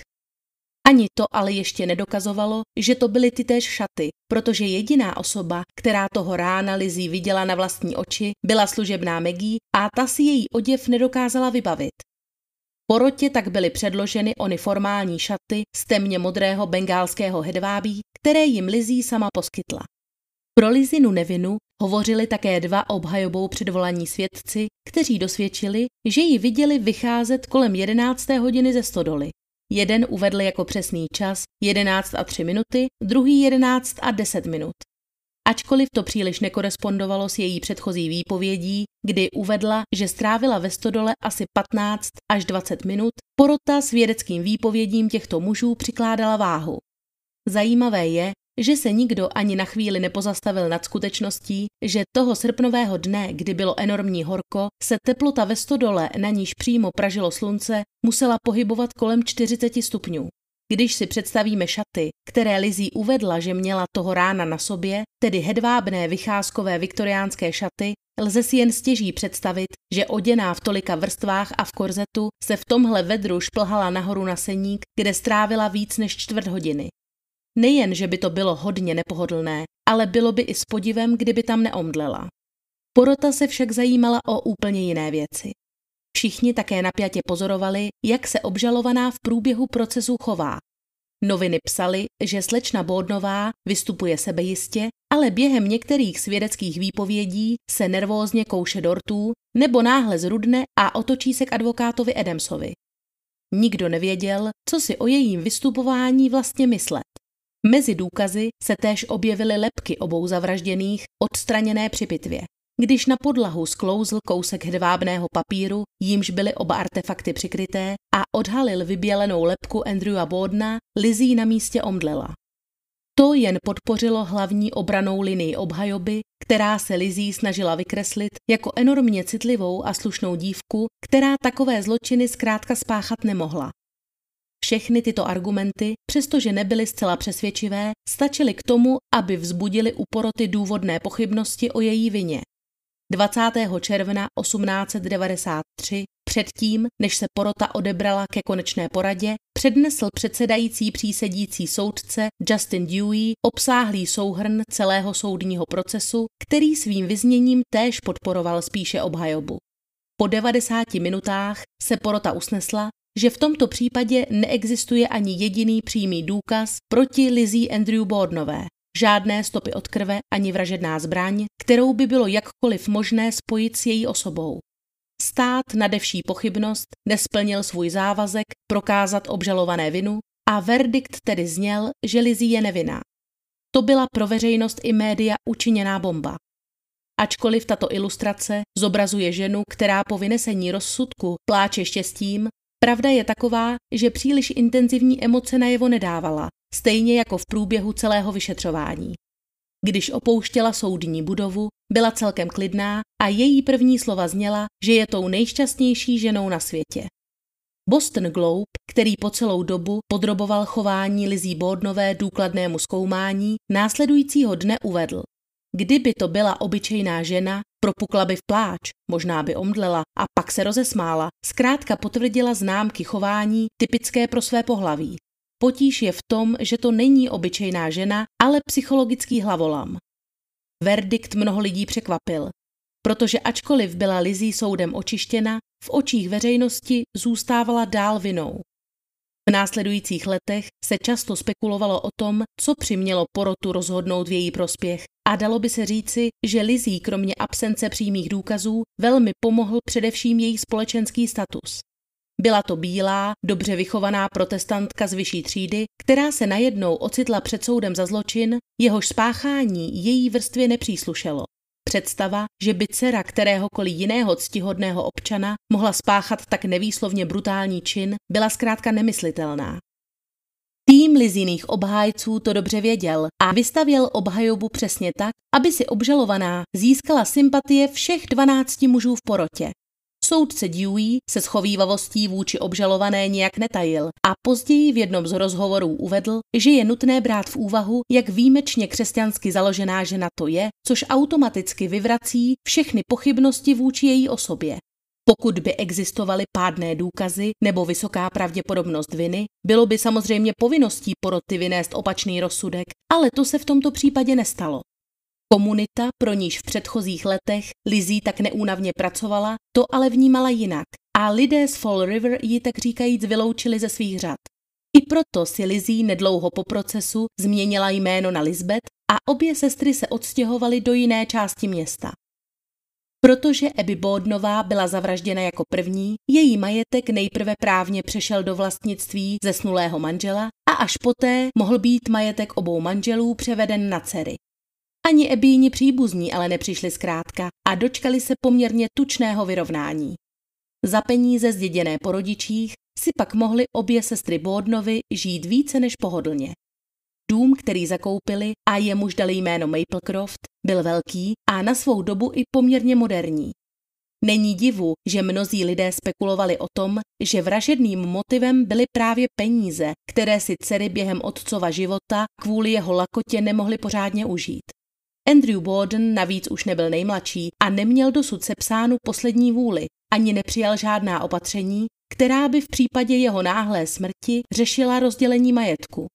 Jak už jsem zmínila, dle tehdejšího zákona ve státě Massachusetts platilo, že hlavním a jediným dědicem se vždy stal manžel nebo manželka zesnulého a děti přicházely na řadu teprve, až když zemřel i druhý rodič. Kdyby tedy Andrew zemřel první, veškerý majetek by připadl Abby, která by s ním mohla naložit dle svého vlastního uvážení. A je dost pravděpodobné, že Lizzie ani Emma by se v závěti své nevlastní matky vzhledem ke vztahům, jaké mezi nimi panovaly, vůbec neobjevily. Andrew navíc několik týdnů před vraždami věnoval jednu ze svých mnoha nemovitostí jednomu Ebínu příbuznému, což vyvolalo spekulace, že se chystá postupně přesměrovat majetek na rodinu své druhé ženy a nezdárné dcery vydědit. Někteří historici se domnívají, že důvodem návštěvy Johna Morse v předvečer vražd bylo právě přemluvit švagra, aby Lizzie a Emě zanechal alespoň část majetku. To ale samozřejmě není nějak potvrzeno. Pravda je, že po smrti obou rodičů začal mladým ženám doslova nový život. Našli si nové přátelé, kteří nebyli zatížení minulostí a předsudky vůči Lizí a v domě se často pořádali nejrůznější oslavy a večírky. V tomto novém domě tedy strávili sestry dalších jedenáct let a až na jedno extempore, kdy byla Lizzie, nyní tedy již Lisbeth, roku 1897 obviněna z krádeže v obchodě na Rhode Islandu, žili by zde poměrně pokojně a míru milovně. Tedy až do chvíle, kdy v roce 1903 narušila zdánlivě nezlomné sesterské pouto herečka Nance O'Neillová. V okamžiku, kdy vstoupila do života Lisbeth Bordnové, mnoho věcí se změnilo. Mezi ženami vzniklo velmi silné citové pouto a někteří spekulovali, že milenecké, ale ani jedna z žen to nikdy nepotvrdila. O Lisbetině orientaci se ostatně spekulovalo vícekrát v souvislosti s různými jejími blízkými přítelkyněmi. Na každý pád bylo zřejmé, že Emě není vývoj této situace právě pokuti. Vše vyvrcholilo o dva roky později prudkou hádkou, která se strhla po večírku, který Lisbeth pro Nance uspořádala a Emma se tehdy ze dne na den odstěhovala z domu a natrvalo se sestrou přerušila kontakt. O tom, co se onoho 4. srpna v domě Bódnových skutečně stalo, nepromluvila do své smrti ani jedna z nich. A možná tajemství si sebou do hrobu odnesli i další svědci oné tragédie.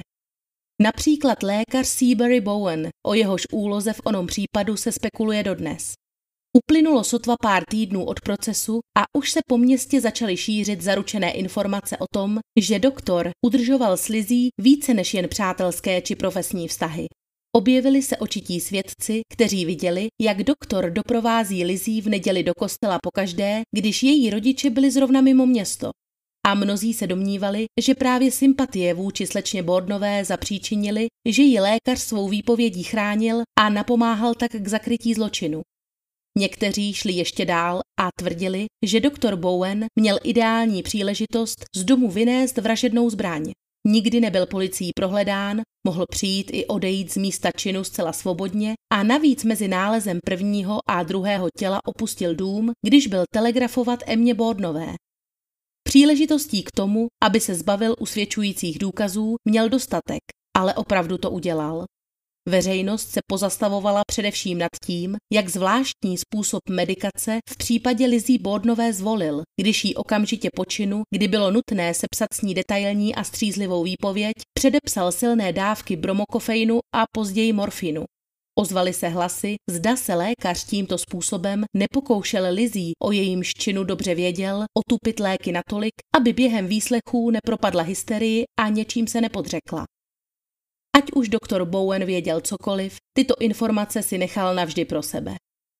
Totéž se dá říci i o Alice Raslové, přítelkyni obou sester Bordnových, která byla do domu přivolána bezprostředně po vraždách a zůstala tam až do následujícího pondělí jako psychická opora obou mladých žen. Někteří příznivci Lizí Bordnové označují Alice jako zrádkyni a přeběhlici, protože nebýt jejího svědectví, Lizí by možná ani nikdy obžalována nebyla. Dráždí je především fakt, že opálení šatů se Alice během vyšetřování ani při předběžném slyšení vůbec nezmínila, ale s touto informací vyšla ven až během hlavního slyšení před porotou. Důvodem mohl samozřejmě být vnitřní rozpor dívky, která toužila stůj co stůj věřit v nevinu své přítelkyně, ale tváří v tvář nemilosrdným faktům se nakonec rozhodla udělat to, co považovala za správné. Bratranec Elis Raslové později vypověděl, že do oné chvíle, kdy spatřila Lizí strkat šaty do kamen, byla skutečně naprosto přesvědčená o její nevině a nikdy by ji ani nenapadlo myslet si opak. Jedna z jejich žákyň, kterou Elis vyučovala šití, zase později uvedla, že paní Raslová, tak jak ji zná, by se jistě nikdy o historii pálení šatů nezmínila, kdyby ji netížilo svědomí a nebyla přesvědčená, že je naprosto nezbytné tuto informaci sdělit veřejnosti. Nikoho asi nepřekvapí, že po procesu se vztah mezi sestrami Bordnovými a Elis Raslovou ocitl na bodu mrazu a ženy se trvale přestaly výdat. Přestože Elis jistě znala i mnohá další tajemství z Bordnovic života, nechala si je kromě této jediné informace pro sebe. Zbytek svého života prožila v tichosti a stranou mediálního zájmu a o případu kromě svých nejbližších s nikým nehovořila. Bylo tedy jen málo lidí, kteří o jejím někdejším blízkém vztahu s Lizí Bordnovou a zapojení do případu vůbec věděli. Dožila pokojně v domě pro seniory v rodném Fall River. Elis Raslová možná znala temná tajemství rodiny. Ostatně lidé ve městě o nich minimálně spekulovali, protože o rodinném životě Bordnových začala po tragédii kolovat celá řada nejrůznějších zvěstí. Jednou z nich se ve své knize z roku 1967 zabývá i spisovatelka Victoria Lincolnová, též rodačka z Fall River, která vyrůstala pouhé dva domy od Maplecroftu. Kniha se nějak netají tím, že jde o fikci a její autorka do ní vedle svých skutečných vzpomínek a dojmů z dětství zapracovala i historky, které se tehdy v sousedství tradovaly. Podle těchto zpráv měla za napjatou atmosférou v domě stát skutečnost, že Andrew Borden své dcery opakovaně a dlouhodobě sexuálně zneužíval. Své tvrzení autorka dokládá úryvkem z jednoho z výslechů, že dívky se na noc ve svých ložnicích zamykaly. Ve své knize pak popisuje nezdravý vztah, který se postupně mezi Lizí a otcem vyvinul a který osciloval mezi láskou a nenávistí. Doslova zde píše, nepochybovali jsme, že to udělala. Nepochybovali jsme také o tom, že ačkoliv Lizzie milovala peníze úplně stejně jako starý Andrew, jeho milovala ještě víc. Autorka tím chtěla naznačit, že pokud Lizzie vraždila, nebylo to kvůli dědictví a jejím terčem vlastně vůbec nebyl Andrew Borden. Byla to především Macecha, další žena v životě jejího otce, k níž pocitovala největší zášť a tato poléta živená nenávist postupně přerostla ve vražedné představy. Lizzie podle Lincolnové také trpěla zvláštní formou epilepsie, která nabývala na síle s jejím menstruačním cyklem a vyvolávala u ní jakési až náměsíčné stavy. V těchto chvílích měla Lizzie propadat záchvatům zcela iracionálního a násilného jednání a během jednoho z těchto návalů napadla právě i Abby.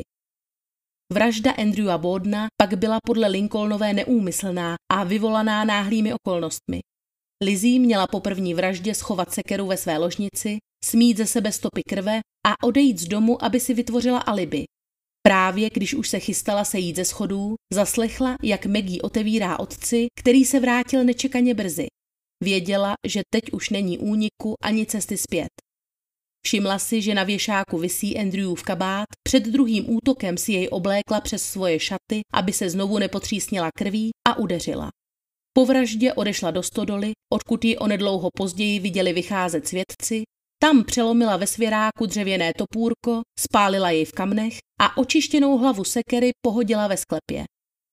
Jak už jsem řekla, tato kniha je román a ačkoliv se může zdát, že se její autorka opírá o reálná fakta, která během svého života ve Fall River nazbírala, stále jde především o domněnky nebo sousedské povídačky.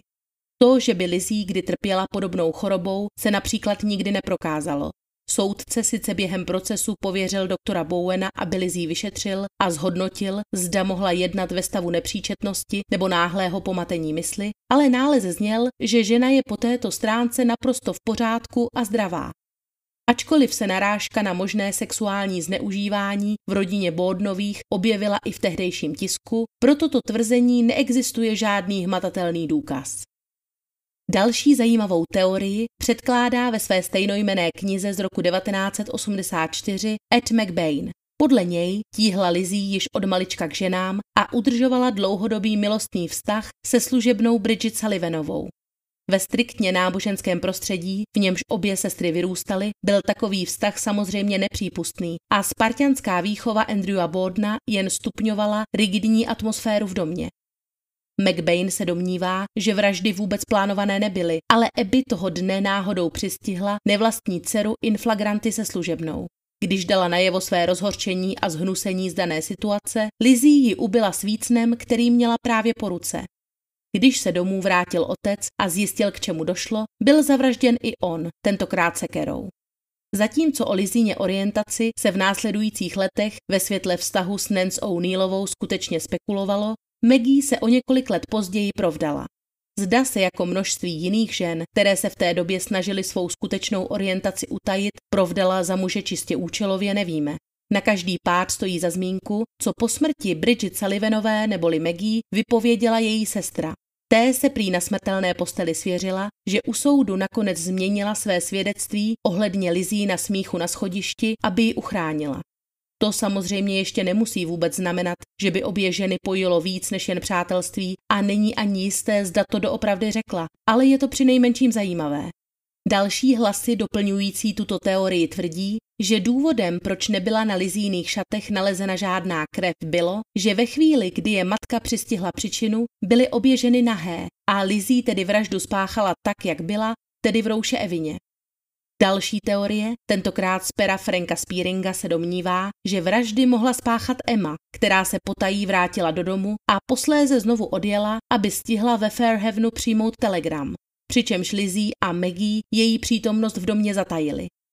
Kooperaci obou sester s vrahem zmiňuje i další možná domněnka, která tvrdí, že zločin naplánoval Andrewův nemanželský syn William Borden, který se nejprve pokoušel svého zámožného otce neúspěšně vydírat a když Andrew odmítl takzvaně pustit klub, mladík se ho rozhodl zabít.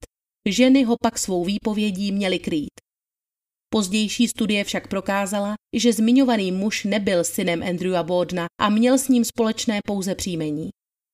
Toto jsou tedy asi nejznámější a nejzajímavější teorie, které se ohledně případu v průběhu let objevily.